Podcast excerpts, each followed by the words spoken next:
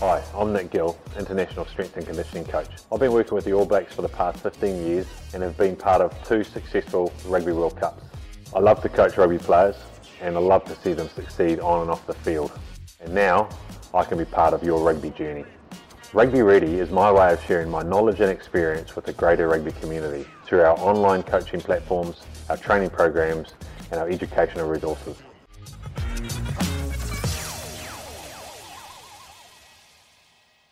This week's episode is brought to you by Perform. Perform gives you the blueprint for success.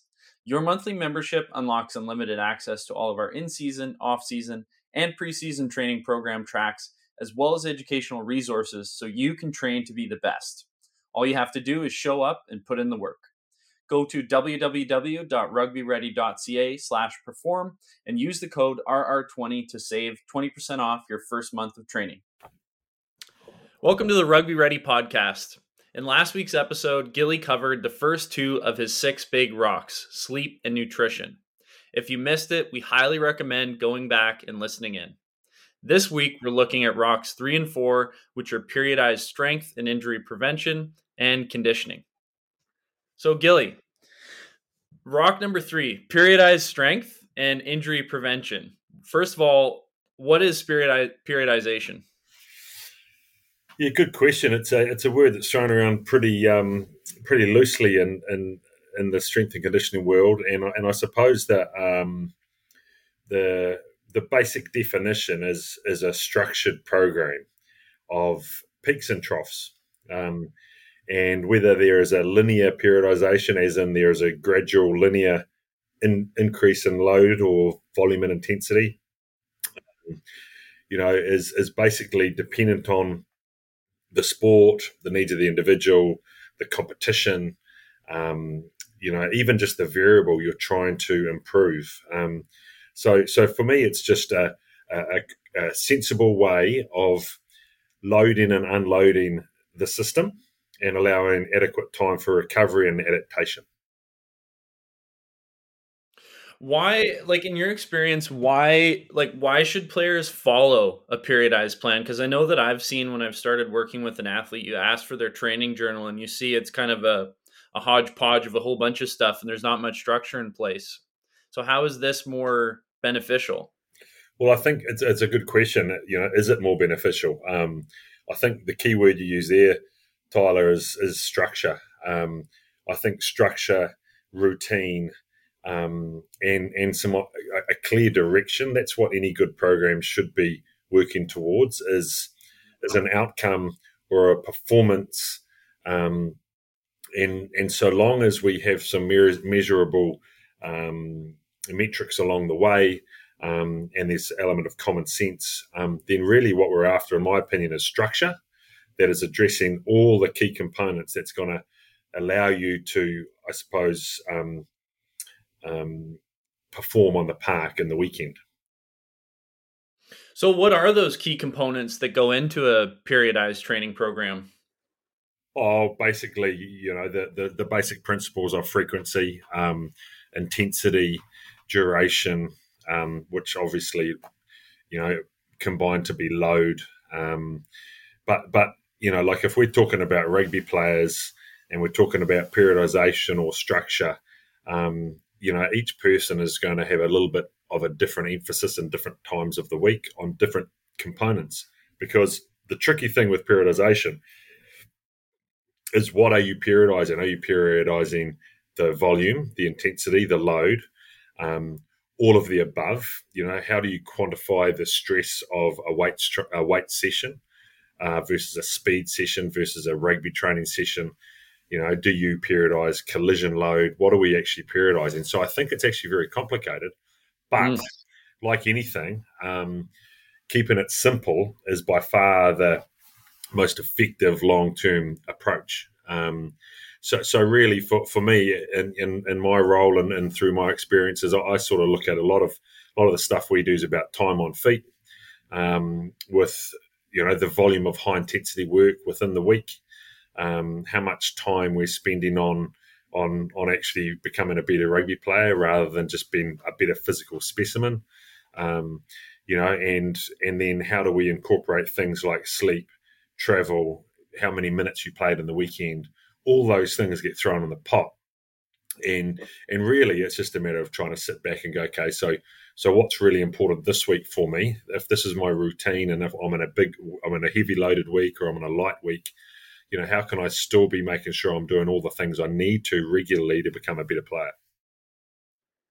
It's really helpful. And just to circle back a little bit, for those who don't know, what is volume and intensity? Like, is intensity how hard you're pushing in the set, like how physically intense you are? Is it how the weights feel?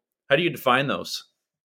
Yeah, well, intensity again, good question, and and and none of this is really really simple, actually, Tyler, because you know, intensity in um, in the gym is is pretty easy. It's about in my in my mind at least, it's um, how close you are to your maximum. So if we're talking about hundred percent or one RM load, then intensity is about a percentage of that typically, and then how many reps we're doing at that intensity.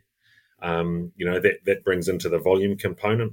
But but then if we talk about running, you know, intensity is about, I suppose, the the speed you're running or the effort um, of you that, that you're running is is performed at, and for how long, you know. And so, so you know, a three second sprint or a, a maximal acceleration into a maximal deceleration versus a, a you know just a basic skill session where you're never running faster than 50% maximum velocity. Um, all those things are very different um, in terms of intensity. Um, and so, you know, it's it's again, it's it's a matter of making sure that the training you're doing is is is about achieving some outcomes or some improvements that are going to allow you to attain your goals. You know, so so for me, if I was a rugby player right now, um, you know, or or when I was a rugby player, you know, for me, it's all about being the fittest guy in the park. So being able to repeat tasks at a high intensity um, mm-hmm. and be effective in those tasks. So I needed to be strong and I needed to have some good muscle mass behind me. Um, and so, you know, really all I'm saying there is good anaerobic anaerobic ability, good aerobic ability to recover and repeat, and obviously a good training ethic in the gym where I was strong and holding good muscle mass. And so, so then it was a matter of figuring out, well, how do how do I or how how do does an athlete like myself um, respond to different training stimulus and what's too much, what's not enough, um, to be able to maintain or to make a gain. And and every person has got different physiology and different genetics. So so the program, if I gave you a program, Bucky, how you respond to it would be, be really different to how another person responds to it. Mm-hmm. And so so the periodization comes into how you structure the key elements within the week for each person um, and what they need based on their training age, um, their injury history, their, um, I suppose, their other life stresses. Um, you know, because how you adapt and how you tolerate different loadings um, can be dramatically affected by your your other activities you do in your life, whether that's working or not sleeping, or you know you're a young you're a young mum or dad and you're only getting six hours a night. All those things have to come into play when you're putting towards a putting together the structure or this periodized plan. So with with our perform members in mind, they all follow based on their their program track. There there we have programs available for them, and let's say we have two athletes following the same program. They now know they're going to be responding differently to that program. How do they know when it's time to make modifications? So, say for instance, you're in week four, training is very intense, the volume's high, but they've had a crap sleep, they're having a stressful week. What do they do? Um, well, the thing that the thing that I like to recommend to athletes, and I, I do do it with with players I work with at the moment, is um, never try and catch up on a workout. You know, so for example, if you're in week four and you've had a bad sleep and you're just absolutely exhausted, then you have to make a good decision. And and it's not about it's not about being lazy, but make a good decision. Do you need nail that training session today? Um, that's a really hard session, even though you're actually not in a great state physically. Um, do you just do the session and reduce the intensity, or do you just have a day off and kick back into training tomorrow? and, and I think that, you know, um, to make gains, to make improvements, for the body to adapt, consistency is key. And so I don't ever want anyone to miss a session. um, but if you need to for a specific reason, so be it. Don't try and catch up. Just come straight back into the program as per.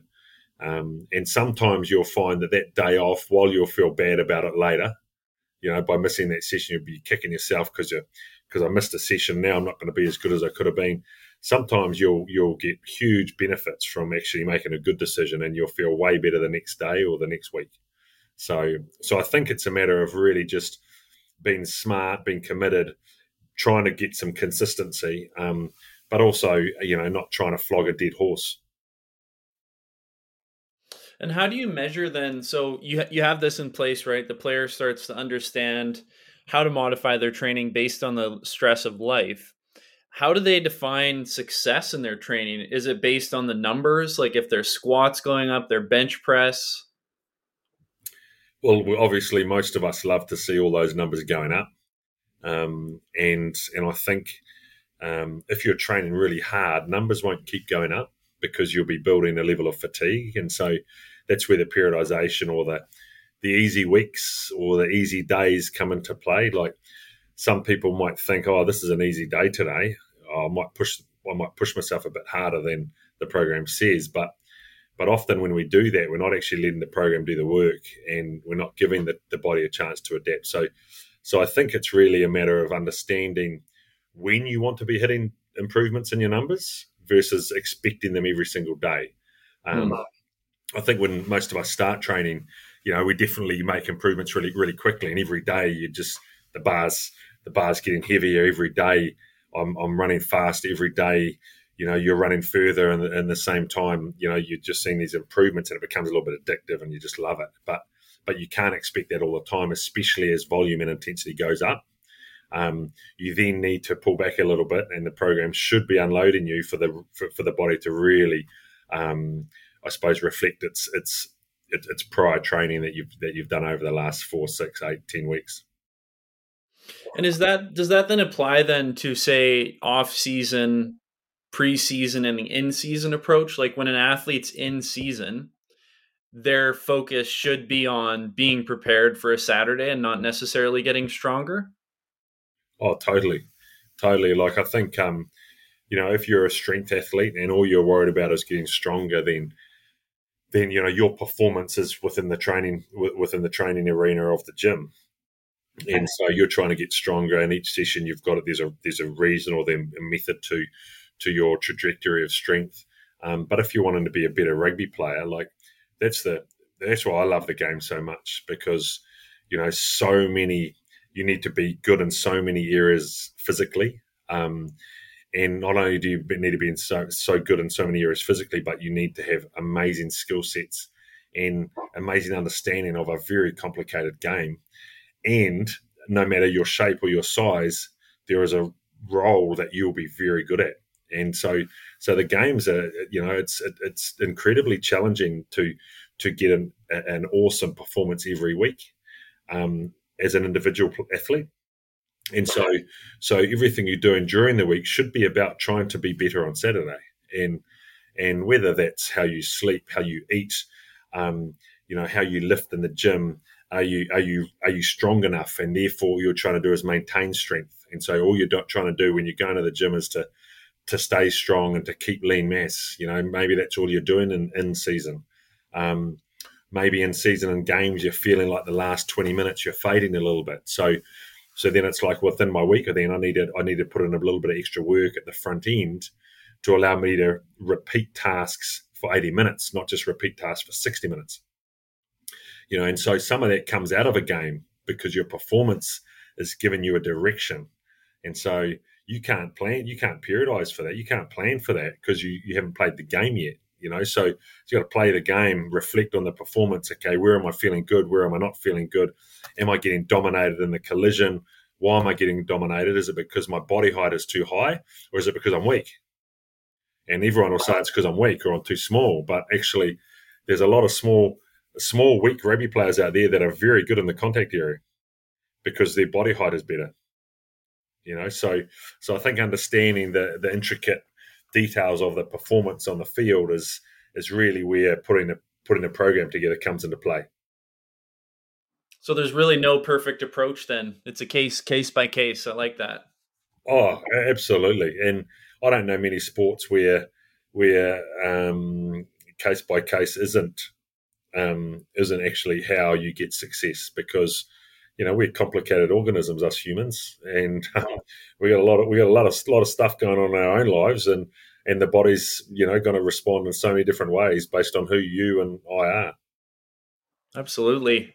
Now let's let's switch gears a little bit and so sticking with this big rock, um, talk about prehab. So first of all, in order to to understand like what to prehab for, we, I guess we got to build backwards and understand what the most common rugby related injuries are. Yeah, prehab's interesting, isn't it? Like um, there was a there was a phrase thrown around a long time ago. Um, I, I don't use that phrase anymore, but um, it, it's pretty common, and it's you know it's it's meant to be the the um, it's meant to come before rehabilitation. So you're trying to prevent an injury, and so you're trying to address. I call them modifiable risk factors. Is the first thing, which is, as you said, Bucky, what are common injuries in rugby union, and and and you know typically calf calf strains are common, hamstring strains are common. So calf strains in in our in our big athletes that are pushing, um, hamstring strains in our in our running athletes, um, such as the backs, or the athletes that are that are getting over the ball in a jackal position. Um, you know, we have concussion is quite um, quite common, and so having a strong, stiff neck is important. Um, you know, shoulders. The shoulders are where we make all our tackles and have all our hits, and it's a, a very shallow ball and socket joint. So, so having armor around the shoulder is really important.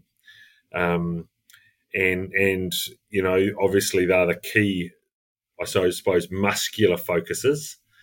Um, and then we've got the the joint focuses. You know, unstable ankles. You know, ankle strains are common. Um, knee knee injuries are common um, and and they're probably the the five or six key areas that that are always front of mind for me. So when it comes to prevention, like something that I found crazy, like looking back in time, there was a player called uh, Brian Lima, the chiropractor, was his nickname because he hit so hard. And you looked, I'm just using this guy as an example. You looked at his traps, the muscles like on either side of his neck, and they were huge. He looked like a bodybuilder because an athlete has big muscles, like visibly large muscles, does that necessarily mean they're at a lower risk of injury? Um, well, it depends on how you're made. Um, you know, because some people, some people have, you know, we've got a player at the moment that's just done his third ACL, and and he just he's he's just very prone to ACLs by the sounds of it. His knees are made a certain way. Um, Brian Lima, the chiropractor, he had massive traps, um, and it probably did allow him to come off better than the people he hit because he had so much muscle around his shoulders. You know, so and that's what I was saying about the armor around the shoulders. If you if you've got a ball and socket joint and it's that's your shoulder there and it's there's no muscle around it, then the chances of that that humerus popping out of that that socket is is very high. But if that's surrounded by bulk muscle that's stiff and tight around that shoulder shoulder girdle, um, or shoulder capsule, then chances of that that bone popping out or dislocating is, is lower. So, so I think um, the short answer to answer yes, Brian Lima probably was less prone to shoulders than the people he hit. Um, but it doesn't mean that having big traps is the answer um, because everyone's going to be different and how that shoulder functions and you know like like some people have really lax joints um, really loose joints so they can things can pop out and pop back in really easily and it's not a problem um, you know and, and lots of people have that with fingers and um, i mean some people roll ankles really easily but but they never swell because the damage there's never damage done they've just got a loose ankle so so i think the key thing is identifying the risk factors, which I touched on. But then the thing I didn't touch on is actually your injury history is is massively important because um, past injury is the best predictor of future injury. And so, mm. you know, if you have severely or or had a major ankle injury, and you've got an ankle that's you know it's not very healthy because it's weak because some tendons or ligaments have have been loosened. Um, then for the rest of your athletic career, you need to be making sure you keep that ankle strong and stable by constantly rehabilitating it. Um, because if you don't, the ankle might be okay, but you might then um, start landing funny when you're running and overload a knee, which then turns into a tendonitis through the back of the knee, which then, because you're look, having to favour that knee, you then start loading the other side of your body and you strain a calf muscle. And so it's simply because I didn't look after that other ankle. So I think the key thing is making sure that any previous injuries you've had, you're constantly keeping them healthy because they were they were in your past and they were a problem and they could be a problem if you don't keep on top of them. So it just comes back to what we said earlier then about periodization is it's totally individualized what you do for mitigating the risk of injury. Totally. You know, like if you've got if you've got prior ankle issues, then part of your program, part of your structure is ankle. You know, if you've if you've got a history of doing calf muscles, well, unfortunately, you're going to have to keep your calf strong for the rest of your life. Um, you know, if you've had a shoulder reconstruction, then you just because you've had an operation doesn't mean that shoulder or your other shoulder are no longer prone to injury. You need to keep that shoulder healthy by constantly keeping it strong and doing your rehab.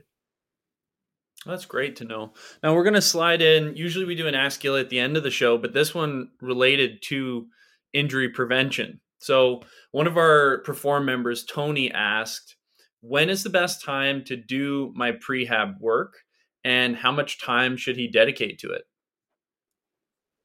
Yeah, well, um, good question. Um, I suppose the short answer is it depends on how much you got to do, um, but also um, how you train in the gym. So, so for me, I like to prescribe some injury prevention rehab work at the start of a workout, but not all of it, because all of a sudden you've been going for 30 minutes and you haven't even started getting strong. Mm-hmm. Um, I think a better use of time is to do your rehab in your in, in your rest periods of your main sets. So, for example, you know you're squatting heavy and let's say you're on a you know you're on a, a you're doing four sets of three repetitions and you're you know you're at 90% of your 1rm so you're lifting pretty heavy um, and to be able to repeat those sets uh, you, you'd have got a four minute rest period well what a great way to use four minutes why don't we do our um, calf rehab and our neck strength and all of a sudden that four minutes isn't spent sitting down looking around the sites in the gym, but you're actually doing some work in between your rest period while you're getting ready to squat heavy again. Um, some people like to focus and, and just use that rest period to think about the next big lift. Get that, no problem. Then do your rehab between your secondary or ter- tertiary lifts. You know the lifts that aren't your core or your or your or your your bread and butter. So in that session, it might be leaving your rest period between your big squats um, to just freshen up and get ready for the next big set of squats. And when you go and do your Bulgarians, your single leg work, you might throw your neck and your calf work in between those and do a triple set, something like that. So I think you're you're better off using some of your rest periods to work on injury prevention um, and superset them than than doing it all at the start, all at the end. You know, typically, you know, physiotherapists prescribe, you know, give athletes pages of exercises to do, and yeah, and and it's like an hour, right? Oh, you know, and the first thing athletes don't do is their injury prevention because it's not sexy, and they don't see it as being something that's going to help with performance. But if it's part of the performance program and it's within your rest period, then you, you're going to do it because you know it's going to keep you on the park and it's going to help you be a better player. Perfect. So you heard that right from Gilly. Build it into your program. Do it while you rest. All right, big rock number four, conditioning. So, what is conditioning as it relates to rugby? What does that mean? Well, there's some tough questions tonight, Bucky. Holy, um, mate, I think conditioning for me is, um, you know, being able to, you know, any player that's that wants to play the game of rugby union, being able to express themselves physically um, technically, tactically on the park for the time they're on it. Okay, so I, have put that last bit in there about for the time they're on it because nowadays, you know, props props are playing about fifty minutes of rugby a, a weekend. Um, gone are the days of props playing eighty. Doesn't happen very often anymore, um, at least not international level. Um, and and so you know, basically, every person on the field has a job to do. Um, and and every player wants to do the job for their teammates because they're part of a, a system, a part of a team. Where if you don't do your job well, then the team can't perform well. And so, you know, conditioning is about having the engine to be able to do your job and express yourself in your role um, out on the park. And so, for everyone or every position, that's slightly different. Um, you know, conditioning it for a prop is about being able to scrummage effectively, nail your set piece, and then move quickly to your next role. Repeat the next task effectively, get to your feet, move to the position for your next role or job or task. And so, um, you know, it's about being able to nail your task and then being able to get in the position to do another task. And that's what I meant earlier about repeated efforts. You know, it's about repeated efforts, but those efforts are different for different people on the on the field a repeated effort for a back is often running fast with a short rest and running fast again for varying distances 5, 10, 20, 50, 60, 80 meters. And so conditioning is about for that athlete, that running athlete, is actually about high speed running and repeat efforts of high speed running. Um, you know, they might only make five tackles. So that that collision fitness and that being able to repeat the collision or repeat the tackle is different to a prop who has to scrummage, clean rucks, carry ball, tackle. You know, so mm-hmm. so conditioning is about figuring out the key role on the field for that person, for that player, for that position, um, and then understanding how we can build the engine to repeat tasks or repeat efforts. So where does where does aerobic conditioning fit into the mix? Because I I can't tell you, and I used to do it too. Like how many athletes I see, ask them, "Well, what are you doing? What are you doing right now for your conditioning?" Well, twice a week I run five Ks flat out. Right. So, what does effective aerobic conditioning look like so these athletes can do these jobs and recover in between the efforts?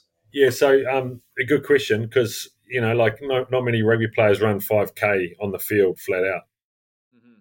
So it's pretty non-specific, right? Um, but I understand the need to have an aerobic system or an aerobic en- um, engine to help you recover, and and you need that as a base fitness. But but that would be something I'd be doing in the off season, the preseason, um, and the competition season. You know, it should be about more high intensity repeated efforts. Mm. Um, because a lot of your aerobic work in the in season happens at rugby training. If you think about catch and pass, learning your roles and the lineouts, you know, jogging through moves and plays, that's aerobic. You're getting your aerobic uh, energy system development just by being on the park practicing rugby. Um, and, but you're not necessarily getting that high intensity repeat effort work in unless you're training, your team's training at a high intensity um, mm-hmm. often. And so, you know, the aerobic stuff is really, really important. And some people, like some athletes, need to do it um, during their competition week just to keep the aerobic system tuned up and, and, and loaded and stimulated. But again, it comes to the individual. Um, you know, a lot of athletes will, will, will do aerobic work to um, to allow them to eat um, a little bit more good food. And the only way they can eat good food is if they keep stay on the bike to try and burn some calories, right? So, so often people will be doing doing some aerobic work because they're they're not doing things right in other areas of their life. So, um, but it's but but there is a difference between aerobic and anaerobic, obviously, and it's mm-hmm. just intensity that's different. Um, you know, I know that some athletes, if I've got some athletes, some running athletes that aren't recovering very quickly between repeat efforts, then I might prescribe some longer aerobic efforts to try and build some aerobic base to allow them to recover quicker. Um, sometimes that works, sometimes it doesn't. So then I might, if it doesn't work, then I might try actually doing some repeated efforts with some longer, longer rest. So we're actually truly looking at speed endurance. Um, so yeah, there's different ways of trying to address different things, but but the aerobic system and the anaerobic system, generally, most players out on the park are, are working anaerobically. You know, mm-hmm. it's, a, it's an intense game with repeat tasks. Um, you know, and heart rates reflect that. Heart rates are through the roof for most rugby players for 80 minutes. How do you measure the effectiveness of your conditioning training? Does that look like, you know, every four weeks you test your Bronco time? Like, what do you do? Well, if if um if I was involved in a long preseason and an off season, I'd be uh, I'd be probably assessing some of those numbers. Yeah, every four weeks, six weeks, depending mm-hmm. on the length of your your off season preseason, and then in season, um, I'd only be assessing those things in bye weeks. If there was bye weeks, if there wasn't bye weeks, then I'd be I'd be assessing fitness by performance on the field. You know, and and and are you as an individual running out of puff and not not as effective in the 75th minute as you were in the fifth minute. You know, and, and if that's the case, then what, what can we change in season when we've only got six days, seven days between games? Um, and, and sometimes the answer isn't in doing more. If you're fading away in the back end of a game, it could be because you've been doing too much during the week and you've come in a bit tired. So, you know, understanding and, and, and experimenting a little bit with with that routine of the competition week to understand what makes you feel awesome on game day and play out of your skin for 80 minutes. As soon as you figure that out, you reflect on the week that you had, and it's like, well, there's my periodized plan for the week. I'm going to repeat that for the next four or five weeks. And then if I start to see a drop off in performance again, I might, have to review things and have a look at what I need to change or add or tweak. And that would be my fitness test. Hmm. So it's not even about the numbers; it's about the performance again. Because you hear you hear that so often, right? It's it's all about the numbers. You got to compete, right? You got to. Oh, in competition, it's about your performance on Saturday. Yeah, you know, like like the numbers. As I said before, you can have you can have the strongest. You can have the. I could have the strongest prop in world rugby with me right now. It doesn't mean he's the best prop in the world. Hmm. Okay, so the numbers are part of the puzzle it's a it's a complicated beast, the rugby player, and and and some numbers um, are really important for some people, and other numbers are really important for other people. And so it's understanding what numbers produce that performance for you as an individual. And where, Gilly, where does off feet conditioning fit into the mix? Yeah, off feet conditioning. We, you know, I've used a lot of that in the past, and it's it's um not in the past. I do now. Um, it's important because you know sometimes you know we can there's only so much we can do on the field um, without increasing the risk of soft tissue injury through too much load through the feet right? Um, so this is where the term off feet comes into play where you're continuing to develop to develop the the fitness of the energy system without the increased risk of injury through um, the lower body or through running load um, and so for me, if, if we identify the need for someone to be better at repeat tasks, um, then we might we might be doing you know circuits off feet, meaning you know burpees, assault bikes, boxing, cycle, cycling sprints, you know you name it, um, body weight circuits. So again, just depends on the need, you know, the tasks that the person needs to get better at repeating, um, and the sort of durations and intensities that that we're wanting to sort of see a shift in. Um, but that's off feets are really important to get extra work in if you're feeling like that's the difference for you on Saturday. But so just to sum that up, then, so then that does not necessarily mean that off feet conditioning can or should replace running and speed work, right? You want to prioritize that and then add in the off feet. Totally, yeah. off-feet conditioning to me is like supplements, nutrition supplements. Get your mm-hmm. get your on-field running specific fitness nailed as a priority, just like nailing your your basic nutrition. And you know, you sprinkle in your off feet just like you'd sprinkle in supplements. It's it's a it's a it's to supplement your your perfect training week. It's not to replace things. But if things have to be replaced because you've got a sore ankle, off feet's fantastic. Um, you know, so so it's purely a supplement to sprinkle sprinkle over the top. That's great, Gilly. Well, you've done a great job covering uh, these two topics. And next week, for those listening, Gilly's going to be talking about recovery and skill set and game understanding. We're, uh, I know I'm excited for that episode. Awesome, mate. Hey, well, thanks for having me again, Tyler. Um, yeah, it's a, it's a dark, dark, rainy, stormy night here in Wales. So um, thanks for having me again, and um, we'll see you next week, eh? You bet. Take care. Cheers, brother. Thank you. Thanks for listening to this week's episode of the Rugby Ready podcast. We hope you enjoyed the episode and appreciate your support. Please subscribe to the pod, leave us a review, and send us your questions on the Ask Gilly web form at www.rugbyready.ca.